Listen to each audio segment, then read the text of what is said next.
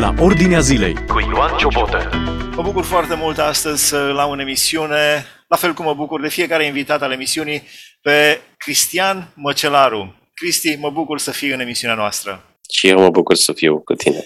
Dacă vreți, oficial vorbind, Cristian Măcelaru este un maestru. Este uh, maestrul Cristian Măcelaru, a fost distins recent cu titlul de Doctor Honoris Causa Artis al Universității de Vest din Timișoara. Este director artistic al Festivalului Enescu, este, director, este dirijor șef al radiodifuziunii din Köln, din uh, Germania de Vest, și director muzical al Orchestrei Naționale a Franței. De asemenea, a primit și un premiu Grammy în anul 2020. Este un dirijor extraordinar printre mari dirijori ai lumii. Chiar este o onoare și o încântare, Cristi, să fim împreună. Cum te simți așa să auzi atâtea titluri în dreptul tău?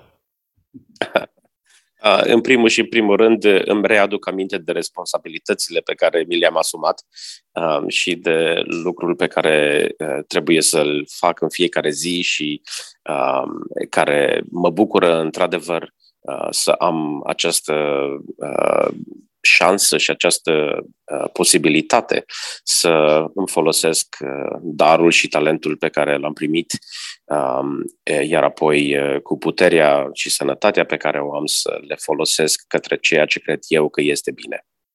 Spuneai că muzica ne, ne îndrumă către Dumnezeu și citesc de pe, de pe site-ul tău, puteți intra pe site-ul macelaru.com, macelaru.com. Arta este o necesitate profundă în lumea noastră de astăzi, nu doar pentru a descrie o imagine sau a spune o poveste, de viață, o poveste adevărată, dar să comunice cele mai adânci emoții și trăiri umane. Interesant acest citat și frumos. Ce reprezintă, de fapt, muzica pentru tine? Um, eu uh, uh, gândesc că muzica, de fapt, uh, uh, a existat mai înainte să existe omenirea, uh, deoarece muzica uh, este atât de profundă încât uh, noi, ca oameni, încercăm să înțelegem mesajul uh, și felul în care muzica ne ajută să fim uniți, să ne conectăm unul cu celălalt, nu numai uh, în relația de om la om, dar și în relația în timp și în spațiu. Pentru mine, fiecare compoziție pe care o interpretez mă apropie mai mult de oamenii timpului în care acea compoziție a fost scrisă. Mă apropie mai mult de o lume uh, spirituală. O numesc eu o lume spirituală deoarece, uh, ca un mic exemplu, în fiecare moment în care uh, dirigez, în care sunt implicat în muzică, um, uh, ca și interpret, mă simt mai aproape uh, de toți cei care nu mai sunt prezenți. Uh, vorbesc direct de tatăl meu, vorbesc de uh, uh, mentori pe care i-am avut, uh, care nu mai sunt în viață, vorbesc de compozitori care au compus aceste lucrări și pentru mine, prin muzică, simt această conexiune um, care se face nu numai cu publicul prezent, dar și cu publicul care nu e văzut. și de aceea mă ajută să îmi aprofundez aceste emoții de care spuneam. Iar limbajul muzical îmi facilitează um, această conexiune care nu o pot descrie în cuvinte, dar este pur și simplu o relație direct de la inimă la inimă sau de la suflet la suflet. Mă bucur, spuneai despre tatăl tău. Tu ai crescut într-o familie de credincioși penticostali în Timișoara, în Biserica Pentecostală Elim din Timișoara. Cred că acolo ai început prima dată să cânți. Tatăl tău a fost dirijorul uh, orchestrei Bisericii Pentecostale, mama ta de asemenea muzician. Uh, sunteți o familie de uh, muzicieni. Uh, spuneai despre tatăl tău, cum, așa foarte pe scurt pentru ascultători, cum a început, uh, uh, cum ai început să-ți descoperi darul pe care l-ai primit de la Dumnezeu de a Uh, cânta, de a dirija. De fapt, crezi că dirijorul este deasupra cântărețului? Um, asta e o întrebare uh, uh, în care trebuie să am grijă cum o răspund. dar, um, da, despre tatăl meu, el a fost nu numai dirijorul, dar și persoana care a, împreună cu mama mea, um, au creat această orchestră, au fondat această orchestră din dorința lui de a găsi o modalitate în care um, toți tinerii din biserică să pot, să-și poată folosi talentul uh, pe care l-au primit. Uh, iar a fost și pasiunea lui uh, de meloman profund, pasiunea lui pentru muzică și felul în care a înțeles el că poate contribui um, în, în acest exemplu direct prin biserică, dar mai pe larg în societatea în care era. Uh, în același timp, uh, mie îmi place să uh, mă gândesc și să-mi imaginez că în uh, timpul comunismului, când a format el această orchestră, muzica era una dintre singurele lucruri care nu puteau fi furate, nu puteau fi luate. Uh, iar uh, acest dar pe care el ni le-a oferit uh, nouă copiilor lui, pentru că cu toții am studiat muzica, uh, iar acest dar uh, al muzicii a fost un dar care uh, rămâne în continuare o, o sursă de bucurie și în viața mea și în viața uh, fraților și surorilor mele. Uh, și este un dar, cum am spus, care nu poate fi furat de absolut nimeni, pentru că nu ține de pământ. De aceea e frumos. Um, și el a înțeles, el și cu mama împreună au înțeles acest lucru. Și acest dar a fost, de fapt, cel mai uh, frumos și cel mai profund, cel mai bogat dar care ar fi putut, uh, au fi putut ei să ne dea nouă. Um, e adevărat, uh, uh, dirijorul de obicei stă pe o bină mai înaltă decât cântărețul, dar uh, uh, niciodată uh, un dirijor uh, este uh, um, ca să descriu mai ușor, dirijorul este primul servitor, în primul rând. Uh, deoarece e uh, menirea mea ca să uh, înțeleg compozitorul, să înțeleg nevoile muzicienilor de pe scenă, să înțeleg nevoile cântărețului, iar apoi să găsesc o modalitate în care să facilitez uh, această posibilitate de a Uh, de a găsi o performanță mai profundă și mai excelentă. Uh, iar uh, din acest motiv eu spun că dirijorul pare să fie persoana cea mai importantă, dar e persoana care trebuie să, să lesnească uh, uh, talentul fiecărui muzician de pe scenă, numai atunci devine uh, orchestra uh, să cânte la potențialul lor. Asculți la Ordinea Zilei ce ar face un dirijor dacă n-ar avea cântăreți? Ce ar fi un exact. fotbal fără minge? Păi exact cum, exact cum se spune, ce este un lider uh, fără, uh, fără uh, oameni care vin în spatele lui este o simplă persoană care a ieșit la plimbare. Așa și un dirijor. Deci un dirijor uh, fără orchestră este Uh, într-un fel, uh, o persoană care dă din mâinea proastă. Dar uh, de aceea sunetul sunetul vine uh, din orchestră.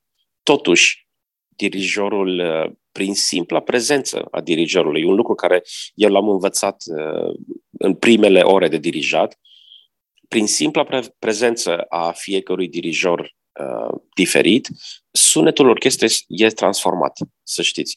E un fenomen care nu pot să-l explic, uh, dar este foarte, foarte real. Um, și de aceea, de multe ori, uh, fac și acest joc în care ascult o înregistrare și încerc să ghicesc cine este dirijorul, nu numai care este orchestra, deoarece în aceeași orchestră, cu doi dirijori diferiți, sunetul este complet diferit. Uh, deci, într-un fel, contribui și eu, uh, ca și ca și dirijor la sunetul pe care orchestra îl creează. Nu vreau să mă gândesc cum ar arăta uh, ceea ce cântă o orchestră fără un dirijor. Este, este mai des întâlnit. Lui. Este mai des întâlnit o orchestră fără dirijor decât un dirijor fără orchestră. și se poate, da. Spune-ne, um, cum a fost atunci când ai primit uh, titlul de doctor honoris causa, când ai fost invitat să dirigezi în Statele Unite, în Franța, în Germania? Uh, care au fost emoțiile pe care le-ai simțit? A fost, uh, ce ai simțit? Um, în primul rând, vis-a-vis de titlul Doctor Honoris Causa Artis, um, este o onoare pe care uh, am înțeles-o și am acceptat-o uh, deoarece, așa cum îmi spunea uh, domnul rector, um, Eu, când mi-a făcut această ofertă, i-am spus, ok, mulțumesc, dar din câte mă gândeam eu, această onoare se dă unei personalități care a ajuns deja la sfârșitul unei cariere frumoase. Uh, nu în felul în care gândesc eu e la începutul carierei sau cât spre uh, mijlocul carierei. Uh, și el a spus, uh, vreau să vă ofer această onoare tocmai din acest motiv, pentru că sunteți tânări și vreau să dau un exemplu tinerilor din Timișoara pentru ceea ce se poate face cu talentul care l-ați primit, cu puterea de muncă pe care uh, o aveți. Uh, iar exact din acel motiv am și acceptat uh, acest titlu, pentru că uh, îmi doresc foarte mult uh, ca această, această onoare care nu neapărat mi s-a acordat uh, uh, mie personal dintr-un motiv uh, că sunt eu ceva, dar vreau ca să, să se vadă un exemplu încurajator, o încurajare pentru acei tineri care poate nu văd, nu văd posibilitatea de a face o carieră în muzică sau de a face o carieră în ceea ce e foarte greu de înțeles Uh, pentru cineva din afară. Și acum, dirijor fiind, uh, um, sunt foarte mulți oameni care mă întreabă, dar totuși, uh, ce, care, ce lucrați? Dirijați, ok, am înțeles, dar ce lucrați? Care e locul liber. de muncă? Exact. Uh, și de aceea vreau ca să arăt oamenilor că există posibilitatea unei vieți în muzică să faci ceea ce iubești și care este și un loc de muncă. E posibil acest lucru. Uh, iar uh, ideea de a da un exemplu tinerilor care este mai aproape de vârsta lor, zic eu că e mai valabil și mai uh, practic decât să ne uităm numai la exemple care sunt atât de greu de, de uh, înțeles în contextul anilor 20. Ai 42 de ani. Da, uh, mulțumesc. Um, și Ai de crescut. aceea am și acceptat. Da. Ai crescut într-o perioadă foarte uh, dificilă. În, uh, ai prins câțiva ani din comunism, apoi uh, anii 90. Uh, dar te-ai concentrat pe darul pe care ți l-a dat Dumnezeu ca să-l folosești pentru binele oamenilor și pentru slava lui Dumnezeu. Spre deosebire sunt mulți tineri care spun, a, nu, guvernul, statul nu ne oferă, nu putem, nu merge, nu... Uh, ce sfat ai pentru tine? Să te concentrezi pe ceea ce poți sau pe ceea ce nu-ți oferă alții? Um, adevărul este că în copilăria mea întotdeauna am fost frustrat de faptul că m-am născut în România. Și eram supărat, uh, într-un fel, eu așa, pe, pe univers, uh, ca să zic, de ce a trebuit eu să mă nasc în România când alți oameni s-au născut în America, s-au născut în Germania. De ce a trebuit să mă nasc eu în România? Nu înțelegeam acest lucru.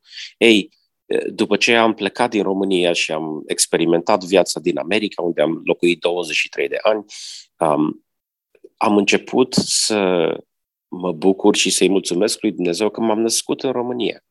Pentru că România mi-a oferit Uh, șansa și posibilitatea să pot înțelege viața mult mai profund. Pentru că aceste, aceste lucruri, aceste circumstanțe care sunt dificile, de fapt uh, sunt lecții de viață care, pe care dacă le înțelegem și le acceptăm, ne ajută să înțelegem uh, ceea ce există astăzi, ceea ce suntem astăzi, la un nivel mult mai profund. Și de aceea uh, încerc să mă uit din perspectiva aceasta, ca un exemplu clar. Uh, nici unde altundeva în lume, în lumea vestică, mă refer, accesul la educație muzicală nu există în același fel cum a fost în România anilor 80 și începutul anilor 90, deoarece se punea un accent foarte mare pe educația uh, muzicală și era pe gratis educația. Pe când în America, în Germania de vest, um, în Franța, costă foarte mult educația în muzică. Lucru pe care părinții mei nu ar fi putut să ne-l ofere.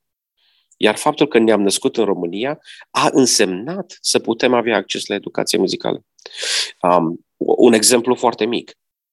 Ei, pentru cei care se află în situația în care se uită la ceea ce nu le oferă în guvern, Nici unde în lume guvernul nu le va oferi nici fericire, nici șansa la mai bine. Uh, acestea sunt lucruri pe care noi trebuie să le găsim și trebuie să ni le creiem. Uh, îmi place foarte mult un citat uh, al filozofului roman Seneca, care spune așa, norocul este atunci când oportunitatea se, se întâlnește cu pregătirea. Iar uh, responsabilitatea noastră uh, este să fim pregătiți, pentru că nu știm niciodată. Dumnezeu pune în fiecare zi, pune șansa ca să, ca să avem ceva mai bine, să facem ceva mai bine, să ne atingem potențialul în fiecare zi. Întrebarea este, suntem pregătiți noi ca să primim acel dar, acea posibilitate? Uh, și responsabilitatea noastră este să fim pregătiți în fiecare zi. Iar atunci, uh, încetul cu încetul, uh, ușile care trebuie se vor deschide. Excelent spus! Afli ce se întâmplă în jurul tău, la ordinea zilei. Spuneai despre faptul că Dumnezeu este, de fapt, în spatele tuturor acestor lucruri. Cum spuneam, ai crescut într-o biserică pentecostală, credincioși pentecostali.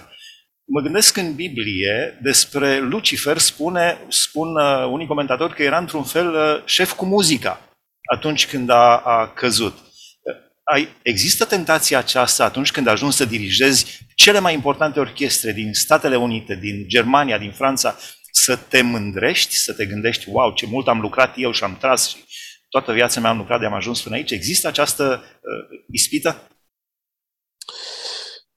natural. Uh, eu cred că în orice uh, conjunctură în viață pentru fiecare persoană, ispita se manifestă, uh, se manifestă în același mod, în același fel.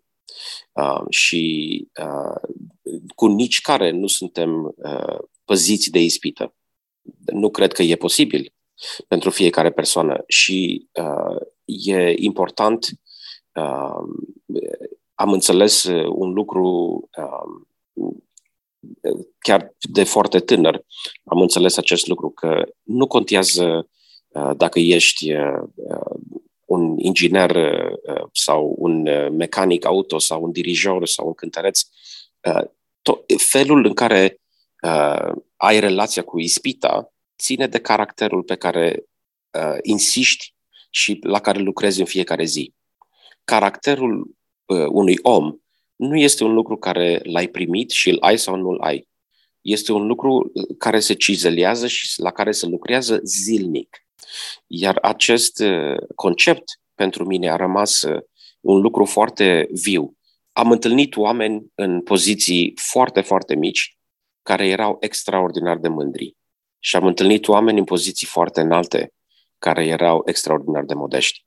Pentru că totul ține de caracterul omului mai mult decât de, uh, de măreția ispitei. Și de aceea uh, cred că uh, e important să, să ne uităm cu ochi clari și sinceri la această idee. De aceea, pentru mine, auzind ce ai spus și la început, toate aceste lucruri mă, îmi readuc aminte, de fapt, ce responsabilitate imensă am. Pentru că responsabilitatea a ceea ce mi s-a dat uh, și lucrez uh, atât de greu și atât de mult, pentru că cred în inimă responsabilitatea pe care și Dumnezeu a pus-o în mine prin talentul pe care mi l-a dat și uh, oamenii mi-au dat această responsabilitate prin încrederea pe care mi-o acord în fiecare zi mă împing să continui și să fac uh, aceste lucruri. Sincer să fiu, uh, nici nu am timp să mă gândesc la lucrurile pe care le-am făcut, pentru că am atât de să multe... Te gândești cât de mare ești. Am atât de multe la care trebuie să le mai fac. Um, și de aceea, um, dar ispita, eu zic că ține foarte mult de caracterul um, pe care la care trebuie să lucrăm zilnic. Nu este un lucru moștenit sau primit odată în viață. La finalul interviului nostru, tu ești al zecelea din cei zece copii ai părinților voștri. Uh, și mi-amintesc că am avut un interviu cu mama ta, cum spuneai, tatăl tău a trecut din viața aceasta, mama ta, uh, am avut mai de mult un interviu pe tema avortului și dădea un exemplu, spunea, îmi spunea dumneai, gândește-te, deja de la al treilea, al patrulea, al cincilea, al șaptelea, te gândești să-l avortezi, nu în mod natural. Mulți se gândesc să avorteze. Zice, dacă l-aș fi avortat pe cel de-al zecelea, Cristi, care acum a câștigat o bursă în America, atunci tocmai era plecat la bursă în America. Uh, cum ar fi fost uh, dacă, și chiar îmi dau lacrimile, dacă, într-adevăr, poate să gândeam, măi, deja, nouă sunt suficienți, pe al zecelea, uh, hai să-l avortăm. Te gândi vreodată la acest aspect? Um, sigur, mă gândesc zilnic la acest lucru, mai ales că este o conversație care este atât de uh, polemică și atât de importantă în societate. Uh, de aceea, uh, ce pot să spun, uh, îi mulțumesc lui Dumnezeu că nu este o decizie pe care trebuie să o iau eu asupra unei alte persoane. Um, e uh, cât ține de mine, exact cum uh, și Biblia dă atât de multe exemple în acest uh, fel cât ține de mine și de casa mea. Uh, pot să spun că iau decizia care uh, cred că este cea corectă.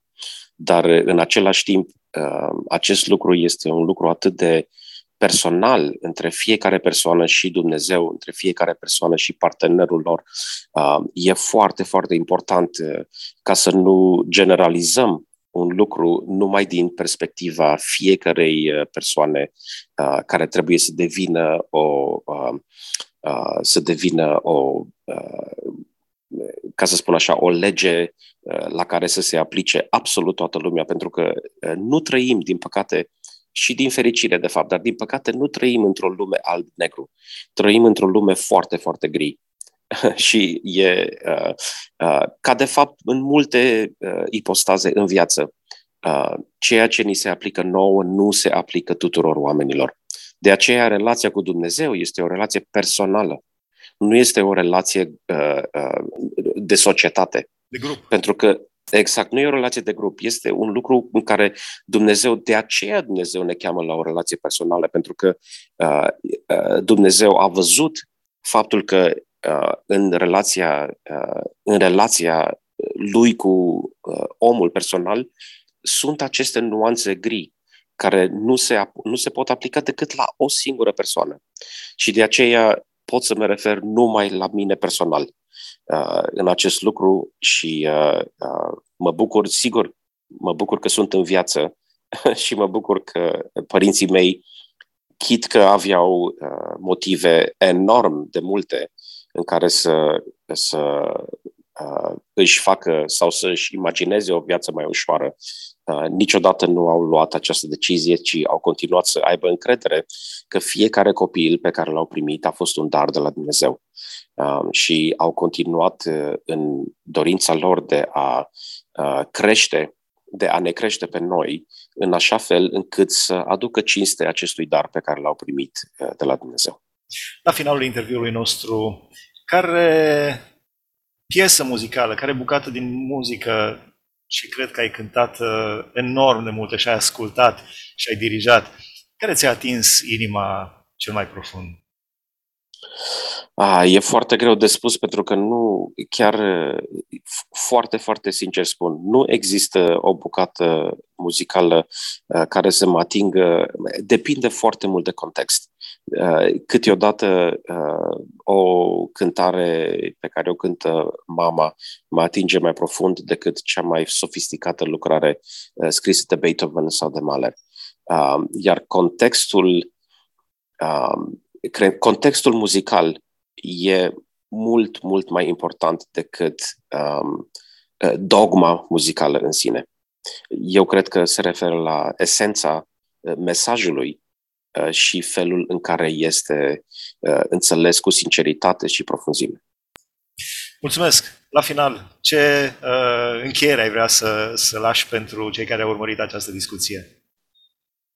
Um, mă bucur uh, foarte mult, țin minte când s-a deschis uh, Radio uh, Vocea Evangheliei în Timișoara.